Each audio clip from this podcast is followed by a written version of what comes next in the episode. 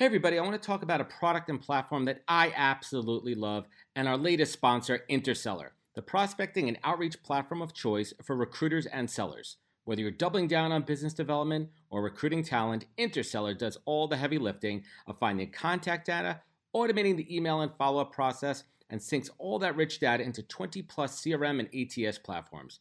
Reach out now and get going on a two week free trial and let them know you heard about it from Adam on the podcast today check out the link on the website. Appreciate it. Welcome to the podcast, where we introduce you to incredible humans who share their journeys with the mission to inspire you to harness your own inner tenacity to drive your life and career forward. And now, your host, Adam Posner.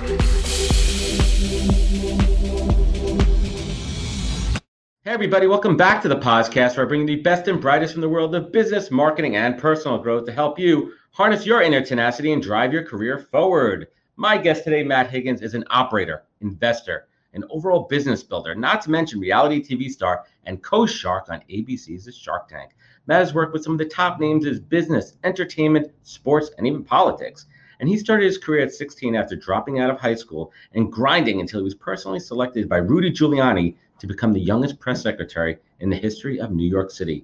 And not long after, the tragic event of 9 11 unraveled, and Higgins was thrust into the position of coordinating the global press response in the coming months. Since then, Matt has worked on the reconstruction efforts at the World Trade Center, the memorial, held executive seats with the New York Jets and currently with the Miami Dolphins, founded RSE Ventures investment firm, and partnered with Gary Vaynerchuk on the Vayner Media Empire.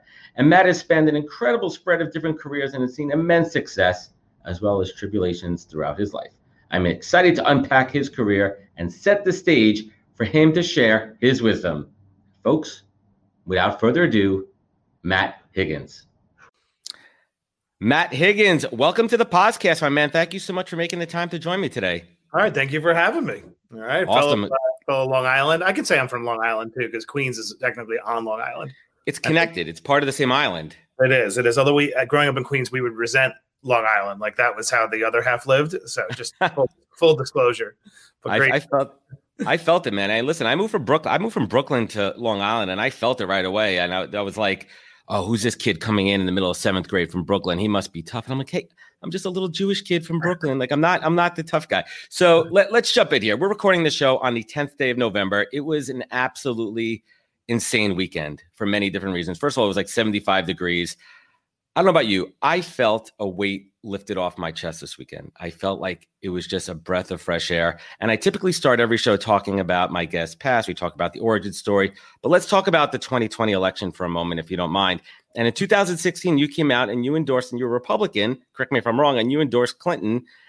And it didn't even matter about taxation because it was really important was preserving the republic.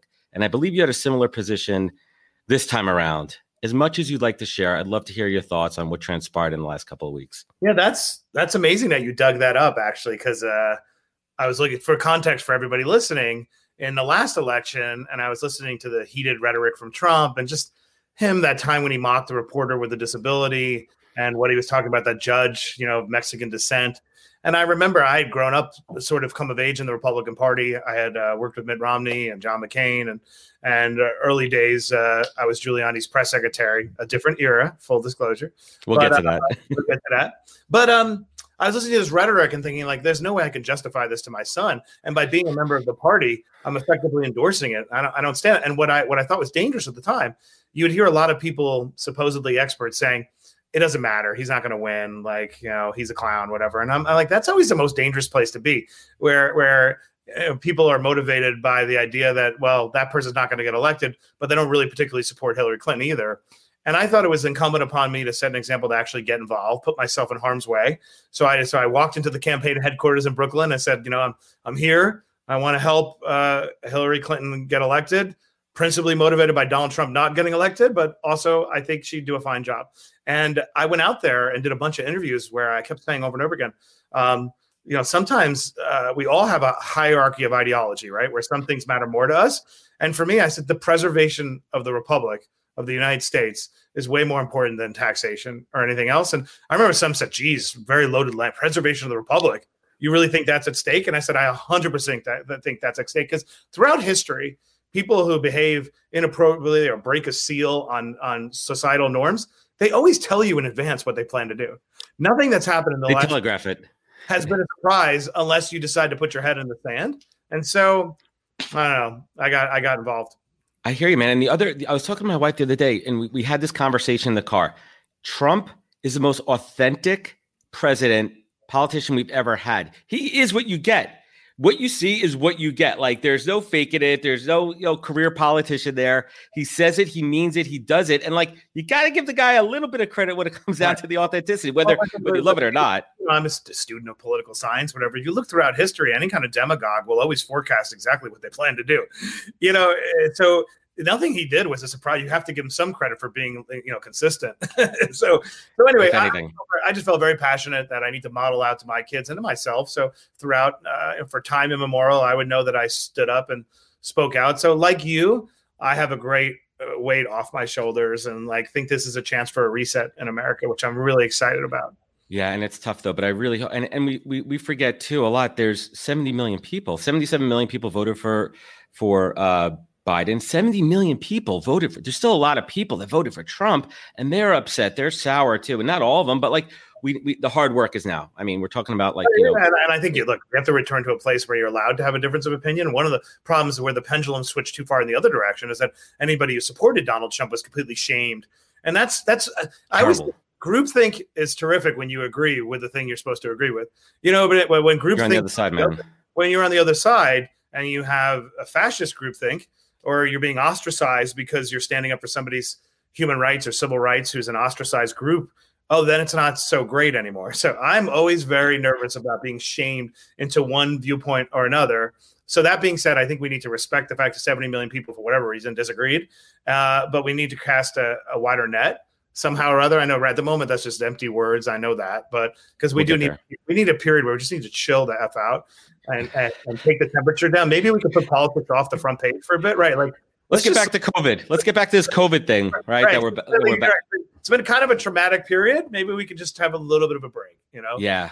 I mean, there's bright news on the horizon. I mean, the perfectly timed Pfizer announcement, perfectly timed. You know, they, they, right. they and look, we have it. We have you know the first female vice president. It's an interesting they, how every crisis always births something amazing, right? And now yeah.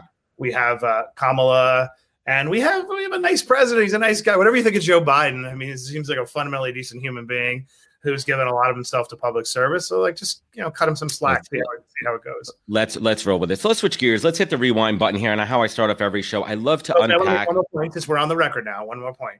I was very passionate about Mayor Pete. I got very involved with Mayor Pete. I you know maxed out on fundraising side. I went to a couple of events. So I think we'll be seeing Mayor Pete and you know, and however number of years, eight or twelve or, or something like that. Uh, is he gonna, I, is he going to get a cabinet position? I, I, I, I, bet that he would get a cabinet position, maybe Veterans Affairs, or uh, he, I'm sure he'd love the UN because that's how you can go ahead and prove your foreign international uh, your international chops, right? But one way or another, Mayor Pete is brilliant and fundamentally decent human being. Oh, he's great.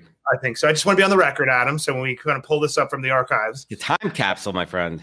That's exactly. what I love about the show. It's a time capsule. So we're gonna we're gonna hit the rewind button here, and let's bring everyone back. Let's bring everyone back to Bayside Queens. And you've had an incredible transformation where you're able to manifest your dreams. Growing up, you know, I, I do I use the word poor? You know, single family household. Dirt poor, I prefer. I mean, if yeah, dirt dirt poor. You know, single parent household. Also more accurate. Bayside Queens, all the way to the boardroom, and you've been everyone in between. We'll dig into the career journey in a little bit. And it's been nothing but easy. And you talk a lot about, you know, in the early days, your early family life primed you for a lot of these obstacles you were going to face later on. What were some of those challenges? And you know, looking back, what were some of those big lessons that you learned from the childhood? Well, I think probably this is a little bit, um, you know, abstract, but bear with me for a second. I think probably the most important lesson that I learned at the youngest age uh, possible, at 16, was that uh, you have to be really careful whose whose advice you take because it's usually lacking in context, right? So what I mean in my situation, I was uh, growing up relatively desperate. I had a mother who was increasingly disabled. I was sleeping on a floor on a mattress. No one had ever even come over to my house as a kid for the most part. I lived in shame. And then, of course, as a kid, you're trying to cover that up. I was wearing at the time Guess jeans, whatever, anything to make myself not look poor while selling flowers and handbags on the street. Uh, and yet, I had a vision when I was pretty young saying, okay, on the one hand, if I don't get out of poverty as fast as possible, my mother's going to deteriorate. And by the way, I hate this life and I'm very depressed and I could see myself being reckless at some point, right? Just self destructive. On the other hand, there's a loophole where I could drop out of high school at age 16 and I could get my GED and I can get to college as fast as humanly possible. And once I'm in college, I can go from making 375 at McDonald's or $5 at a deli overnight on Queen Boulevard in Queens to making nine, 10 bucks an hour simply by enrolling in college. And I remember talking to the teachers and at Cardozo High School and my guidance counselor who all saw my potential and you know intellect, whatever. You're going to be branded a loser forever. Like you're going to throw your life away. I remember thinking I could probably clean this up if I have enough time. I could explain away this decision. But why would I sit here for the next several years and languish in these terrible circumstances? So around the age of, I guess it was around 14, I said, I really need to give myself no option but to make this dramatic move. So I got wow. left. I got left back every year and stayed in the same class for two and a half years. You know, just you know, truants and kids with beepers and just getting left back. And because then it gave me no option but to burn the boats and, and, and go all in. But let's talk about that. That decision to drop out of high school back then when it was incredibly more scrutinized. Yeah. Right. I mean, what, what was that decision like? It was a hard decision because I saw an opening, right? Uh, back up for a second. Like the most of the rules of life and conventional wisdom are are designed and constructed for the average situation, right? So what's the average situation? Yeah, you have two parents or at least one functioning parent. You probably have enough to eat at night, right? Like so those that makes sense. Do four years of high school, you know, apply. Yay, I got into SUNY Binghamton or wherever the hell you're going, right?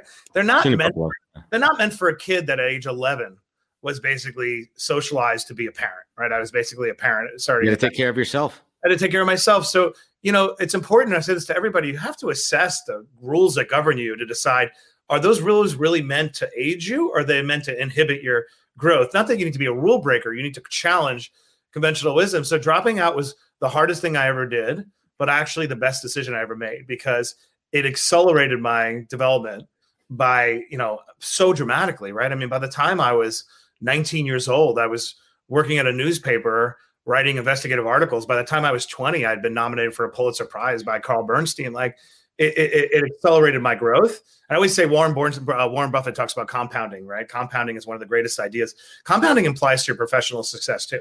The sooner you start, the harder you hit it, the more you have, more years you have to benefit from it. That's a big one there. Did you always have the journalism bug? Where'd that come from? Uh, you know, like again, when you're when you're desperate, you reach for whatever God gave you. And God gave me the ability to communicate and write. And that's how I got the first job. My first big boy job was to work at Congressman Gary Gary Ackerman's office in Queens, and that was I, I got the job because I was a college student. I was only 16. They hired a bunch of kids to hand out flyers and sign people up on petitions for the summer. After the primary was over, they got rid of everybody except one kid, and that was me. That's and they awesome. kept me, and they kept me because I kind of bullshitted my way into knowing how to do mail merge on computers. But I also could write. You know, like I just whatever had the gift and writing. I keep a typewriter on my computer on my desk from a hundred years ago, um, just to remind me that that's the thing that got me to it. where I am today. And and you lean on the skills you have, and that skill just came in my factory settings. That's amazing. It's kind of funny too. It's kind of a badge of honor. I, I remember I learned how to type in Brooklyn middle schools on a typewriter, and I always tell my daughter that I'm like, I learned how to type on a typewriter. And I think that's side note completely. What's interesting about you know my yeah. generation, our generation is like that. We bridge that gap, that technology gap. We remember VCRs with wired remotes. We remember when HBO was a little box with this with the with the switch on it.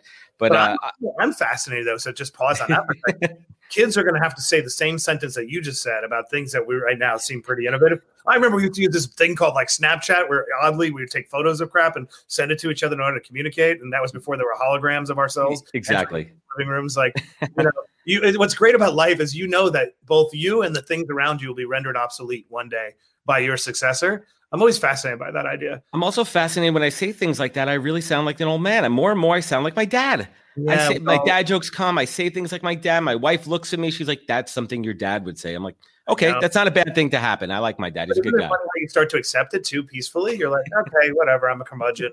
You know, I don't like the way these young kids behave. I hate TikTok. You know, whatever. Like whatever it is. So let's talk a little bit about Rudy G. Like this is the Rudy G before the Four Seasons landscaping. This is the Rudy G before he went off the off the deep end. Let's remember, Rudy G broke down the freaking mafia. I love watching all those documentaries. Rudy G is a badass back in the day. Um, take what you want from him, cleaning up New York City and everything. How'd you get involved with uh, with Giuliani? Yeah, I uh, I was uh, was a muckraker reporter for this little newspaper called the Queens Tribune, and the Daily News did a big profile on me uh, when I was a kid. And I was talking about how what I did like about the administration is how they they they believe that um, that the cumulative effect of small problems is really big problems, right? And if you can attack the small problems, the quality of life problems, eventually you can kind of mm-hmm. maintain order and improve quality of life. And I, the, the theory made total sense. And so I, I was quoted in an article and they reached out to me and I transitioned to working as a as like a I don't know, I probably was like 22. My job was to get up at 4:30 in the morning and and put together the media clips into like a packet and then deliver it around City Hall. But physical packet. But you know, funny once again, it was communications and writing that they noticed, and like very early on, you know, like oh, this kid can write, and I started writing all sorts of things on behalf of the mayor, and then I would leverage that skill to be promoted pretty quickly if I didn't get what I'd want, I'd quit and then I'd come back. I quit twice, by the way. Another lesson is just because if I didn't get what I wanted, I would quit and I'd come back. Interesting. and, they, and they take you back. So let's rewind to September 11th, 2001. Where were you physically that morning? Well, uh, that day was uh, primary day in New York, right? This was the end of the administration. People had Tuesday, had, right? People had had more than enough of uh, of Rudy, and so I was making my way to wherever the polling site was, and then that's when the entire highway just came alive with sirens and I made my way to the uh, World Trade Center site. And actually, I was standing underneath the towers after the second plane had hit, and uh, a couple blocks away, I was setting up a press conference, and there was nobody around. Like there were columns of firefighters rushing towards the building, and everyone else had scrambled. And I'm standing there with a couple of colleagues just trying to set up a, a presser unable to reach the mayor saying this just makes no sense like because that was always the the mo was to you know be present show up on the scene let people know that the government's You're in there. charge which that works in typical circumstances but i literally was standing up thinking like i can't even conceive what i'm seeing during those you know those those 15 20 minutes and i was making my way back to city hall to try to figure out where the mayor was when the when the uh, towers collapsed and so for that for those few minutes, this big cloud comes down Broadway. I can't really see that it's the fact that the, the that the genesis is that the tower has collapsed. All I see is a cloud, and we in the crowd believe that sarin gas is coming our way or anthrax. You, know, you just don't know. And I remember, I remember, and I remember all these rocks and everything just overtake us. I was on the ground like retching. Everybody was like retching, thinking like, "Are we dying?" At, you know, at this moment. And then oh we realized, okay, that's I don't know what that was, and then you begin to put the pieces together again. Did but, you did you truly think at that moment you were going to die? What was it like? Did you really have that moment? Like this is I the last breath I'm going to take in life. I had that, you know, that that a kind of panic that you don't know what it's like until you experience, like a caged animal, you know, where life is about to be squeezed out of you because you're breathing in this material and you you know your mind thinks it's gas right? Because you know you're under attack. So it's a, a logical thing to think that cloud of mind. is a bomb and everybody rumors just and everyone's screaming and then you're overtaken by it. And but it but but you know 30 seconds later you're like okay i'm still here that was debris from the building i cannot believe that the world trade center has just collapsed and the, the, the thought process all those things that are just happening yeah. right now so it's interesting when you're, when you're in government there is a degree of sacrifice where you're like all right i'm meant to be on the front line like get get your get yourself together and then right away went into trying to figure out where where the mayor was, where everyone was. And as I was walking uh, north on Broadway, uh, I was able to contact the mayor's folks who were walking one block over, and we met at a firehouse. And I'll never forget the scene. I walk into the fire station, and all the gear on all the walls is gone. Uh, the fire commissioner at the time, Tommy Von Essen, is sitting on the floor, and his hands are in his face, and he's crying. And the mayor is in an office with his chief of staff. They're on the phone with the White House screaming, "We need air cover!" Because again, you don't know what's going on. We didn't know if there's more attacks. Yeah, fighter jets flying over, and uh, it was just like, "What is going on?" This is only an hour into it. You know, you're sort of in a fog of war, and then I, I, I spent every day of my life, every waking moment, for two years at Ground Zero. Decided I wasn't going to leave until we had a plan. I moved my apartment to the site. I sat right wow. the site. I've got an apartment on the top because I became the employee number two or whatever of the new federal agency designed to, to rebuild the trade center site. And I just said, I'm just going to sit right here and walk through those that that debris and do whatever is necessary until we're back on our feet. You know, I, I tend to be a little belligerent, so I was like, all right, this is going to be my life now. You know, as long as it takes. Did you did you get sick at all? Any any lasting health effects, problems? You know, I had. I don't talk about this a lot because I I I I, I remember uh, I had a friend of mine, Paula Grant Berry, who lost her husband at the site. And I watched her raise her three little boys without a dad. And a few years, a few years after the attacks, I ended up with testicular cancer. And I remember going, and I was only 32 years old. And I remember, I remember going to see her. It's so strange. I said, I just want to go for a walk with you to remind myself just how bad life can really be. Like, so I have cancer. You know, you, I had these extra years that you didn't have with your husband, and your husband never got a chance. So no matter what happens to me going forward, this was literally the day after I was diagnosed, a couple days. I just wanted to remind myself, like, these years that I, other people didn't get these years, so don't ever feel sorry for yourself. So wow, I, I I still feel that way. Like, hey, whatever happened, you know, I had testicular cancer, all sorts of, you know, hormonal issues and stuff like that that come from it, but I didn't die that day, and so I'm very sensitive about associating the two. If that makes sense, I feel for anyone who's gone through it, but but uh, so I saw Paul had to raise these beautiful little boys by herself. I'm like, you know, life turned out okay for you. I, I, appreciate you sharing that with all of us. I really, I really do, and it, it really just gives perspective, and it was insane. So let's talk about the recovery efforts, which you were, yeah. you know, a big part of there. What was it like to like be influential on what the future was going to look like? The the site, the you know, paying homage and, and proper respect to those who lost their lives, and something to leave as a legacy. What was that like? I mean, the whole thing was just crazy. I mean, in the period right after the attack, think about these different phases I went through. Phase number one is recovery and healing, but also bringing every world leader in, uh, to the site. So I you brought Putin there. You brought Putin there, right? I brought Putin there. I brought the Emir of Qatar. I brought the president of every single you know uh, site, and it was all to build support for the retribution right? I mean, like whether whether you know, forget about the Iraq War. Remember, we still had Afghanistan. Yeah, we were in a war. Yeah, we were take care of Al Qaeda. So part of the job was to bring everybody, show them just what happened. Right? It's very easy to rationalize death and destruction uh, when you're a world leader if you hit if you don't see it. But when you take people to see it and you see the carnage, it's it's hard to resist. And so part of that effort in those first three months was building support to use bases, and then then it was like like we're New Yorkers, right? So it doesn't take long before all the solidarity and the and the Budweiser commercials that are bringing everybody together fade, wears off, and then suddenly we're you know fighting. So the mandate was relatively impossible. You had 16 acres that all had to do so much mm-hmm. on behalf of the United States. It had to memorialize those we lost. It was also the final resting ground for people who hadn't even been identified yet, right? It also was the heartbeat of the city and a financial capital of the world where people had a claim to rebuild 10 million square feet of commercial space. So you had all these conflicting impulses, and you had Giuliani on the one hand saying the whole 16 acres should be a memorial. You had a lot of family members who felt the same way. Then you had the responsibility to build a memorial that my little boy, who wasn't born yet, could go to the site one day and have a general sense of what happens. So I spent a lot of time with with our team traveling the country looking at memorials that did stand the test of time and those that didn't. And which ones inspired you? Uh, Vietnam War, no doubt, uh, memorial because, and we put Maya Lin on the jury actually because she went through a lot of similar things. It was it was rejected at first. There was an attempt to actually, you know, that people wanted a literal memorial like a lot of the other memorials had been.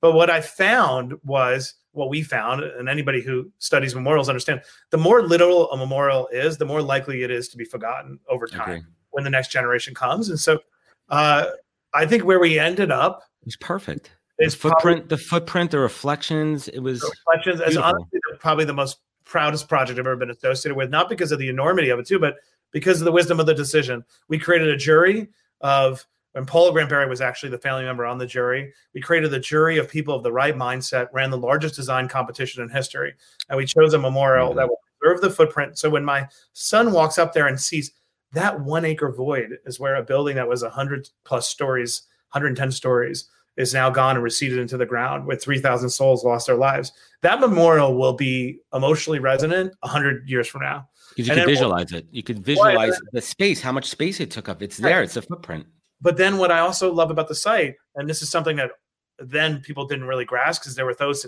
this memorial is shameful because it doesn't have a resilient symbol and then the building, people like the building, they didn't realize that one day it would all read as one composition. So the memorial is then juxtaposed with a 1776 foot tall tower that told Al Qaeda the big middle finger. Big middle finger, right? Yeah. And I was, and but you know what's interesting about that project too is like when you were going through it and you were getting your head kicked in, you just had to say, it's not about now it's about 20 years from now. Like history will judge this project kindly. Also your feelings are irrelevant. You are an asterisk on history. It's a this is a service to the city and to the country so who cares how you feel?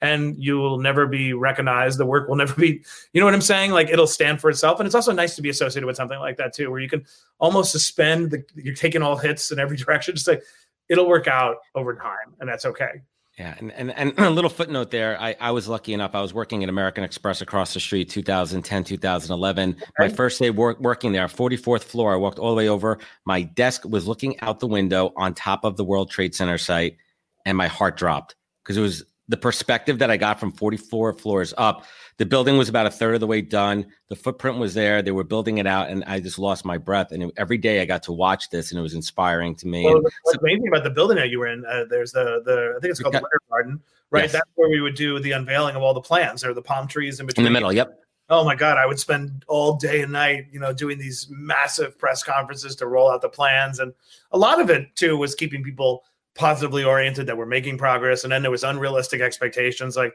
how is it possible this is going to take you know 20 years it's like well that's unfortunately that's what it does take you know to build all those buildings I, I, deeply appreciate this part of the conversation, and I really wasn't imagining going this far, but it's absolutely been incredible. So let's shift gears. Let's talk a little bit about business. Let's talk a little about sports and entrepreneurship. There, a little heavy, yeah. I had a terrible transition, but I got to do this as no, a host. Okay. No, so, wait, quick question though. First, uh, Queens guy, who's your baseball team? Mets. Steve Cohen, like, yeah, like is, is this the legacy for my kids? Like, I, I it was another, it was another like redeeming moment of 2020, and it, the papers got signed, and I have hope as a Mets fan. I am a, I have, I have chairs from city from Shea Stadium sitting in my den. They're my prized possession. I have hope for this franchise. I mean, I, I go back to you know again growing up poor in Queens, like I could sit in those bleacher seats for five, six bucks. Jose Oquendo, Junior Ortiz, Mike Jorgensen. I there we go. I can rattle off that team. But I have to say, I'm I'm I'm good friends with uh, Jeff Wilpon, and I will whatever you say about the Wilpons, they really cared and really tried. So it's so it's easy to vilify. But I'm not I, saying anything. No, no, you're not. I'm just saying to anybody listening, I just think they're. But I There's a, lot to the story. There's a lot to like the people. They only see the the the bad right. news, the schemes, and right. and the and all the other stuff. So so, and we're not going to call them the coupons. I I always laugh when I hear that. That's kind of funny too. So I mean, football. What about who's? Your, Well, I know you're a Jets guy. I grew up with the Jets. I also grew up loving the the, the Dolphins, believe it or not, as a kid, right? You know, super duper and, and, and like uh, playing throwing the ball around Dan Marino in the uh, you know, early 80s. So you grew up as a Jets fan, you grew up as a Dolphins fan, and now you're literally sitting on the board of these two companies. What the hell is that like, man? Surreal, know, right? It is definitely. I, I, always say I was the accidental sports executive, but but the but remember my path into sports was actually through development. I mean, the Jets hired me because they wanted somebody who could reconcile all these different issues to help build them their own stadium. So I presided over what can only be described as a war with uh, Cablevision and Madison Square Garden to try to build a stadium on the west side. And when the Olympic they got close, it got close. It got right to one vote Olymp- with the Olympics, right? It was a close. It was a whole thing. Yeah, yeah. and then Shelly Silver voted it down. You know that didn't work out so great over time for him, but he uh, we uh we built yeah look at him now. Where's yeah, he behind yep, yep, yep, yep, yep, I wish nobody ill but you know is what it is. And then we built a new stadium in the Meadowlands. So that's how I got into sports frankly. Uh, but as a kid growing up and working all the time it wasn't like sports was a huge part of my life uh, like I was just trying to survive, you know, and so I wasn't, you know, a huge, huge sports fan. Um, yeah, man. So what, you know, listen, we're gonna get into a little entrepreneurship stuff here, but like, what separates RSE apart from other VC firms? I think uh, I just talk about what we what what makes us special. I think is uh, Steve Ross is a builder. At the end of the day, we always says we're not investors. It's like well, we technically are. We're writing checks, but we um, we both built things. I mean, he's one of the most creative, dynamic entrepreneurs in the country. I did get to meet him once with Gary during my time. Yeah, no, yeah, Gary, right. And so so I think what's different is my bias is to build, my inclination is to create, and not not to passively invest. And I've done it alongside our founders. So in other words we've incubated businesses from scratch. We have incubated the largest privately owned soccer tournament on earth. It is a complicated, painful, distressing business where I've had to travel the world to help put this together and got an amazing CEO and Danny Sillman doing the work. Um, I, we know how to build. And so people will say that, but there's a difference when you have somebody on your cap table who's a builder and an operator. It's just different than having somebody who's only always been an investor, right? So it makes me very empathetic. And I always like to say, like, if there's a train coming, I'll do my best for both of us to get out of the way. But if not, well, you know, I'll hold your hand. like, we're, gonna go down together. You know, what I mean yeah. that. You know, yeah. Totally. So, side note, I mean, I saw a post from you a few of a couple of months ago how much you how much you miss travel. But on the flip side of that, is it nice to just take a pause? Oh, so nice. I mean, I like I don't think we need to pretend. First of all, we have one obligation is to survive this pandemic and be optimistic and get ourselves together. It. You know, so so to, be shamed into being like it's all bad. Nothing's all bad or all good in life, right? So I didn't realize how much I was agonizingly missing my children. I mean, I know this, but I didn't really know how much it actually affects my my emotional health to be able to have my little boy come up and be like, "Hey, Dad, can I interrupt? I have a question." Uh, you know, and my homework. Like, it's yes. amazing to be around. Interrupt me anytime you want. Right, and and I I am definitely I find myself playing offense more than I used to play defense more. I'm How able so? to the rhythm of my day. I, I get up usually around 4 30, 5 o'clock, and I'm able to establish my priorities as opposed to someone everyone else establish my priorities. And I've been That's actually a lot more productive than I've ever been before uh, because I, I, only do what matters now. I don't do stuff that's nonsense. You know, it's, it's interesting. There's been like a kind of a culling of the stuff that's irrelevant. Um, the travel I miss just from the, the, serendipity of discovery, but I'm happy to be home. So, quick note because I got to cover it off. You know, Gary Vee. How did that relationship start? So Gary Vee, uh, he's a huge Jets fan, as you were aware. And in 2009, I was running the, the, the business of the team or whatever I was doing at that point, but I, I, maybe the sales operation. And one of my sales guys, Jeff Fernandez, Jeff, if you're out there, uh, is like, you know, this guy Gary's a huge fan. He owns winelibrary.com. He's got the money. He's going to buy a suite. I was like, he's not buying a suite and he doesn't have the money. But he's like, no, no, no. so, and, you know, and I'm like, you know, when you when you're overseeing a sales operation, like sometimes you got to, you know, you got to roll up your sleeves and sort of do the work. So I go out to Springfield, New Jersey to get a bagel with this guy Gary Gary Vaynerchuk, sitting in this bagel store, and you know, first 10 minutes, I'm like, this guy's like batshit crazy, like just like, like, like, all over. and he does not have the money to buy a suite. But in the second 10 minutes, I always say it's like I started like listening, thinking, you know, when you sort of pull away some of the theatrics, he started making predictions about where the world was going, how by virtue of the smartphone, every human on earth is going to be a con- combination of Comcast and HBO. They're going to be their own content creators. And as a result, Twitter is just the beginning. These big you know companies are like battleship carriers they won't be able to keep up with the ever changing landscape and content has now been democratized and there's a room for a new agency that'll be social media focused digital first and me and my little brother AJ are going to do it. We're going to crush it, whatever. And I'm at the Jets thinking, huh, like this guy Gary could probably make me like the executive who gets it. like I could tap into the brain. What if we do a deal? And at that bagel store, we cut a deal that if he could take one Jets player and really kind of put him on the map and amplify his presence, that I, and it worked. I would give him four Jets tickets to become the first client of VaynerMedia. I love this story, man. And then we went to we went to Serenade, I believe, in uh, Summit, New Jersey, with Kerry Rhodes, the safety and he laid a media plan for Kerry, and the rest is history. And uh, you know, I went back with Steve Ross. We went, we acquired uh, almost forty percent of the firm, and now what I love about life. So here I am in a bagel store. This kid Gary, and it's an important story, by the way, because a lot of other people who met him in my world passed on writing a check because they couldn't get past, you know, maybe some of the bluster or whatever. Like they don't get it. And fast forward in this Super Bowl, which was in Miami, by the way, and the Dolphins, right? Our firm, VaynerMedia, had more Super Bowl ads than any other firm in the country. So, you know, for those of you out there, you gotta kind of trust your instincts, especially if you have good good instincts around what makes people great, and try to block out the noise of the haters. I was going to save this question for later, but something that's been resonating with me in my own entrepreneurship journey is an expression I keep hearing: is you you bet on the jockey and not the horse. Yeah. Is Gary one of your best jockey bets you've had? Yeah, Jack Gary definitely. I'm not calling you a horse, Gary, or a jockey. No, no, no, no. It's you know, it's interesting. Uh, I always say, "Oh, it's a cliche," but things are cliches for a reason, right? Like in fact, that, uh, whenever that's a cliche too. Yeah. Right. Well, I was gonna say, but it's, right. I was gonna say it's a cliche to talk about cliches, but Gary is a great bet. Also, another kid named Jesse Derris is a is a young guy backed uh, NPR. We created a PR firm called Derris, rep- probably number one firm representing direct to consumer businesses in the country. Like I don't know. And what I love about it like I think one of the things that have made me very successful in my 20s and 30s when I was sort of emotionally broken and had been my mom died the first day Giuliani became press secretary like like I was very fractured by the time 9/11 happened and it allowed no room for healing right? Like in that phase of my life I I couldn't trust anybody in this world. Like it was all on me to get myself out of poverty. Everyone everyone everyone kind of did leave me let me down to be honest. Like society didn't step in. We didn't have any health care you know, I sort of was alone uh, with her in the, in the house. My point is, professionally, that's only going to take you so far. If you're a lone wolf, you can only get so far in your own skills. And not everybody's your implement where you just direct them to do what you want. If you really want to create operating leverage out of life and, have, and fulfill your wildest dreams, find people who are better than you to draft behind and enjoy the wonder of discovery of saying, like, wow, you're better than me.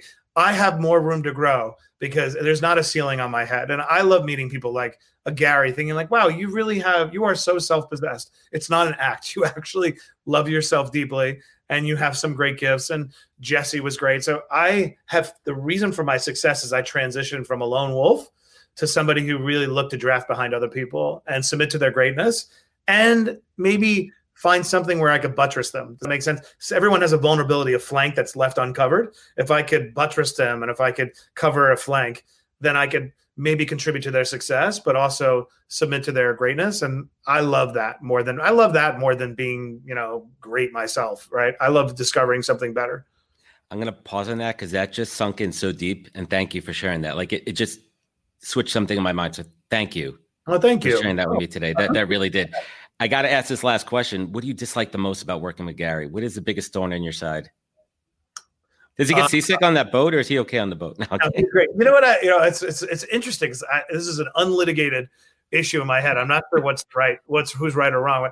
I find that Gary has a remarkable. We can screw something up royally, and I will agonize as to why. I always want to understand why I get things wrong because it's a little bit shot. Like, wait, I thought I had that right, and I also want to course correct for the next time. So I spend probably a little more energy than necessary auditing. Gary will be like, whatever. I'm glad we got that wrong because something better is going to happen. And so there are times when I'm like, aren't shouldn't we be a little more reflective of like like what happened it's there? approach. It's a different, it is, it's a different way. That's your yin and yang, right? Isn't that your yin and yang with Gary? Like, isn't that the balance? What makes you two together stronger? also take a step back think about it kind of makes sense you have a guy who's putting himself out in front of the entire world surrounded by haters all the time who want to dismiss him and oh it's not authentic right if he wasn't built that way he couldn't be who he was and by the way this is how god made me i am you know crazy reflective my mind is on fire i cannot stop i'm always coming up with a new idea and i and i unfortunately i agonized and i and i'm hard on myself right but it's just what it's what makes me who i am and so i've i've learned to admire that about him and recognize that that's what he needs to be and understand this is who I need to be. Perfect. Amazing. I love it. We're done with Gary. Let's talk Shark Tank for a minute. I got I got to hit my check marks here. So true entrepreneurship. So we got Cuban, Daymond, wonderful, Lori, Barbara, Robert, right? Is there one quality that you could say the one core quality, despite all their, you know, all their different personality traits and attributes and everything, is there one quality that every single one of them, including yourself, have in spades? That's a great question. I think um a little bit of defiance. Like you can come at them, you can come at me, but you better make sure that blow keeps me down because if not, I'm going to get right back up and come after you really hard. There's a, there's a defiance. It's a queen side of you too, man. Yeah, it is. But I think you find, look, I would say that you have you have one job that you wake up with in the morning that you cannot outsource to your mother, to your spouse, and that is to love yourself. It sounds like you know gobbledygook, but it's actually really true. Think about it intellectually. If not you, then who? And I find that those have mastered with even a touch of defiance the ability to love themselves unquestionably and and and that steels them for the journey. So I'd say probably defiance. Awesome. And what shark do you feel most aligned with from a business investment mindset? Oh, that's a great question. You know, I would say none of them because they're all running they're all running a different play you know and and and i mean lori is an incredible inventor who is just like making product and she's really in the weeds and i would say probably she's she's just so deep in there and you know robert herjavec is this delightful empathetic you know leader cuban is a is a giant the you know the emperor you know like it's just it's, it's all but I, I enjoy pieces of them all daymond i hang out with we go fishing kevin o'leary is living his best life. I'd say I probably he's a sick guitar player. Also, he's an amazing guitar player. Well, one look, the thing I love about Kevin, I, I, I admire people who have a well curated life for their own wine that are multidimensional, right? I mean, everybody listening they're out there, like take time to curate your life and make it multidimensional because you'll be a lot happier in the end and cultivate those interests. Like I never did until like hit my 40s, and I'm still feel like I don't have enough. Kevin is wine and watches and like selling steaks and cooking steaks and making money and like and giving it, telling it like it is. So I kind of admire the way he's curated his life, and I admire the way he uh, doesn't bullshit, waste people's time. It's kind of kind of amazing. So I take a little bit from everybody. That's interesting, and you brought up something I really didn't plan on asking, but what's your biggest regret? What's your biggest regret in life?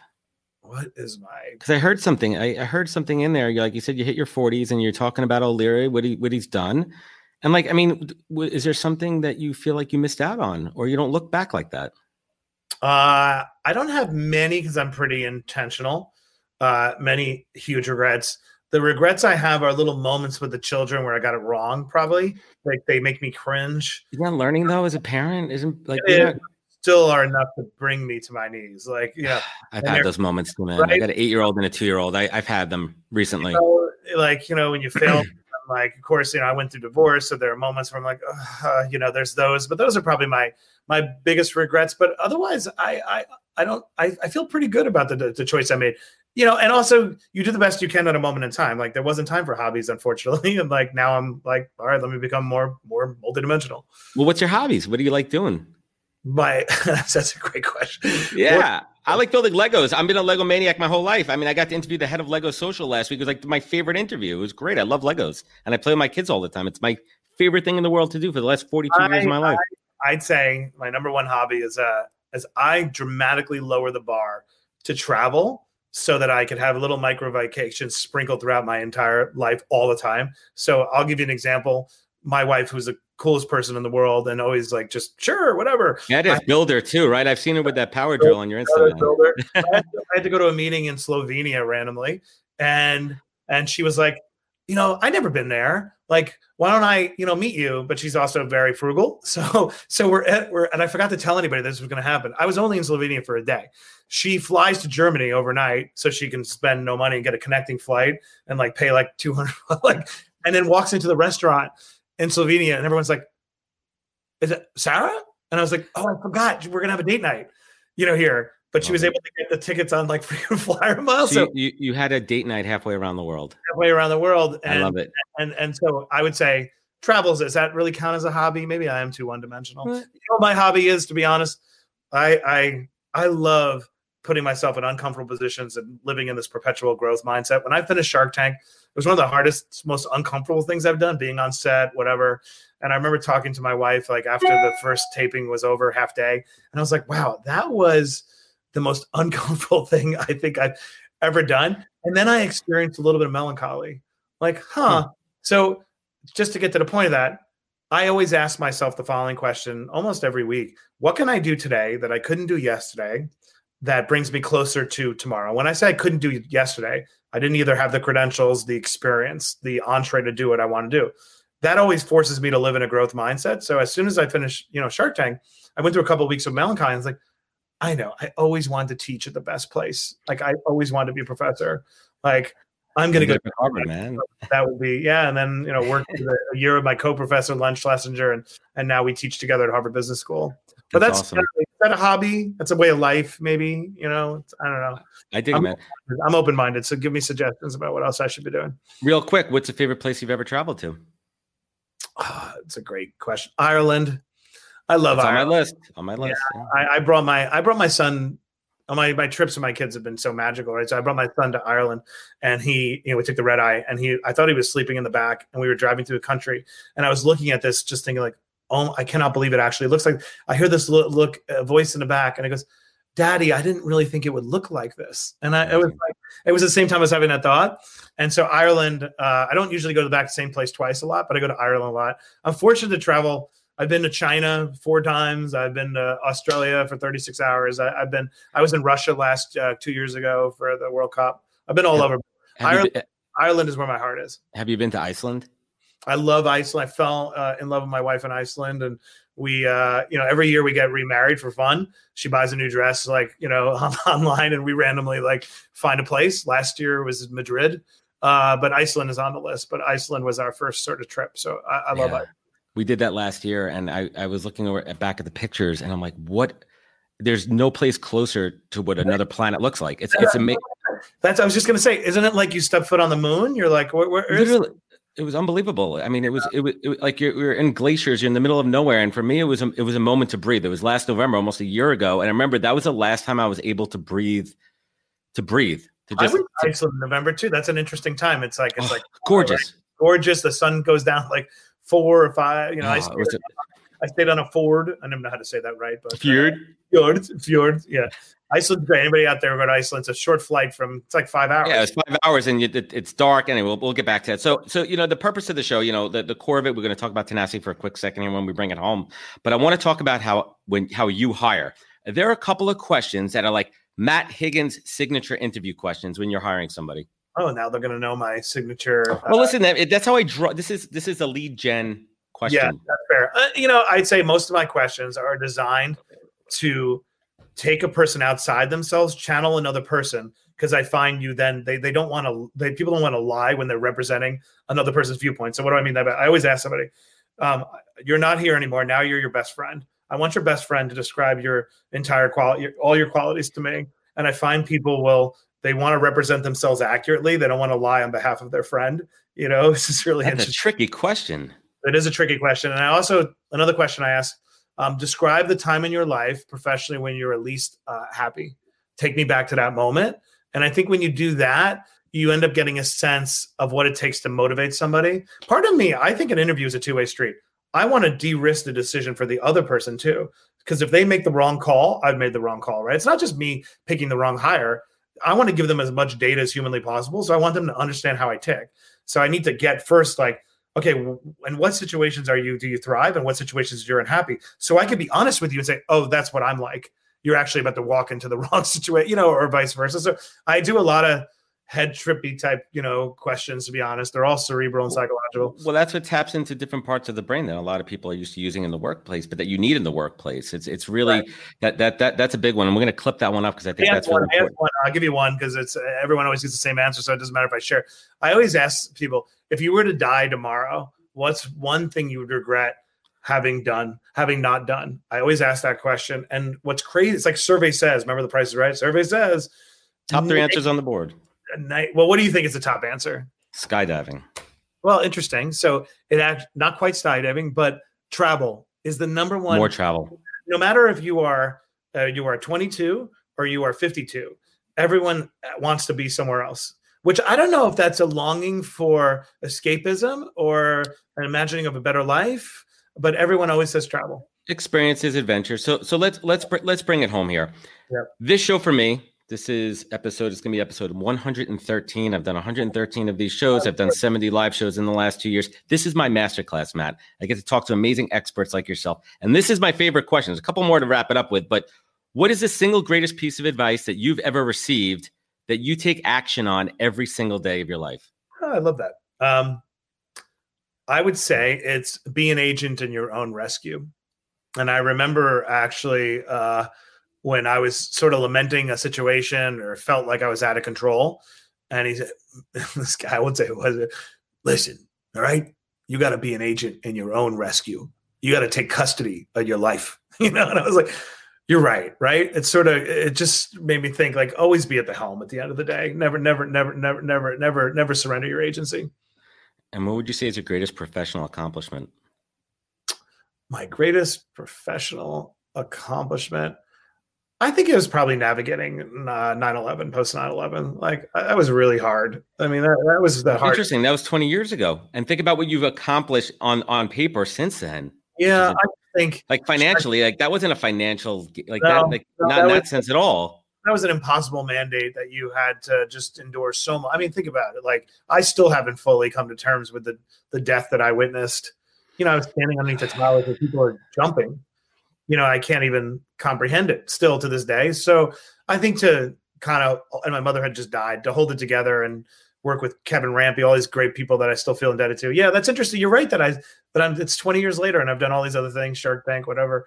Yeah, yeah, that probably that might never that may never change. You might ask me that 20 years from now, it might still be the oh, same. I, lo- I, I love it. And you know, you said recently in an interview, I, I was watching it with uh, Kind Bar founder Daniel Lubetzky. You said, "quote At 16, you learned every crisis opens up an aperture into a parallel universe where things are being done differently and better, and get excited."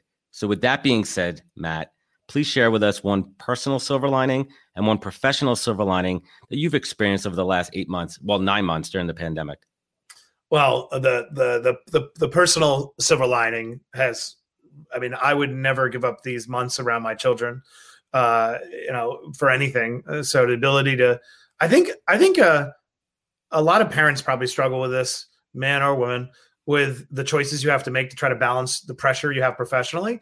And you know, if you were blessed enough to be to have an office job where you had the freedom to now work from home, and I know a lot of people don't. I think about those people all the time because I imagine if this had happened 20 years ago and I was still taking care of my mom, how desperate I would be to be on the front line.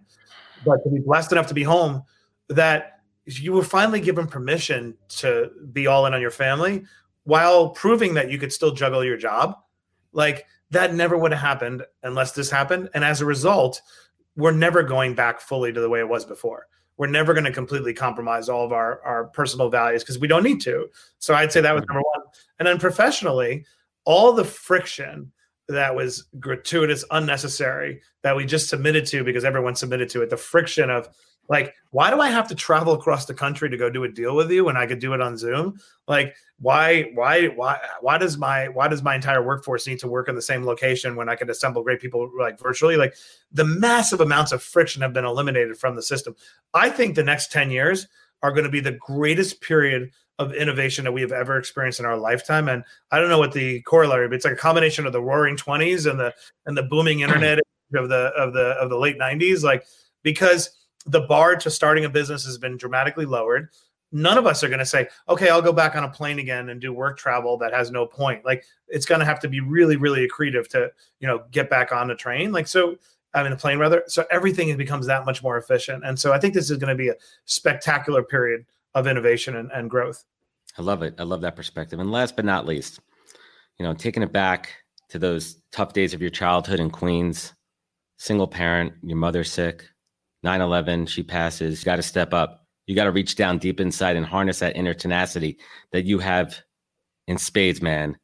And you grow and you build and you have these incredible career and life journey and the ups and downs that it takes. Right. And looking back, and you want to show gratitude and thankful for everything that you do. Matt Higgins, what is your North Star? What is your compass? Hmm. So, so I'm glad you set it up that going back to that day when I was 16, I witnessed up close um, powerlessness and what happens when you are powerless to change your circumstances and you are so desperate, you are sick, you're trying to raise kids, you have no money, you have no health care, and you slowly do everything you can to try to fight out of that, but it's just quicksand and you're sinking and you die. I watched my parent go through that journey and I learned the hard way the power of intervention that if somebody had just sort of reached in when I was a nine year old kid and you know 15 year old kid and she how would it change the trajectory of her life? And a person who had a lot to offer the universe who was incredibly smart would have been able to make a contribution. So the highest and best use of your time and energy and money after you take care of your basic needs is to ameliorate suffering of another. And so that is my north star. It's not like i want to save humanity but when I get excited, I imagine you know me further down the road where it's being redistributed. And when I say it, I don't know what it is: power, influence, money, empathy. Because think about all the desperate people out there and what an impact it would make if you would just reach into their life. And so I just try not to stray too far from that little moment, even though it's very painful to think about. But it's so also, I feel like I glimpsed what it's all about, if that makes sense. And so I'm always trying to go back to that place. That's my North Star. Wow. Thank you. Matt, thank you so much for spending some time with us this morning and everyone listening. I really truly hope that let this episode sink in. There's gold in them mountains and you got to dig it out. It's all it's all there for you. Matt, where could folks find you? Where could they connect with you? Where could they learn more? Thank you, by the way. Thank you for bringing it out. You have a, you have a nice tender sweet way about you. Just want to give you a big hug right now. Thank uh, you. That's the first time anyone's ever said that after a show. I appreciate that. You, you had a sweet way about you and you deserve only good things. Um, I spent a lot of time on LinkedIn. You can find me on LinkedIn, Matt Higgins, and and less time on Instagram just because I just like the engagement on LinkedIn. So find me there. That's awesome. And everyone joining us today, remember, you know where to find us. thepozcast.com, all the social media channels. Remember, take care of each other, wash your hands, stay six feet apart, and catch us next week for another great episode of thePOZcast. Wisdom is forever, but for us, it's time to go. Thank you for joining us. Luckily, we'll be back with our next episode soon, jam packed with more incredible humans. Thank you for listening, subscribing, and sharing. To join the conversation, search thePOZcast on LinkedIn. And to catch up on past episodes and more info, please visit www.thepozcast.com.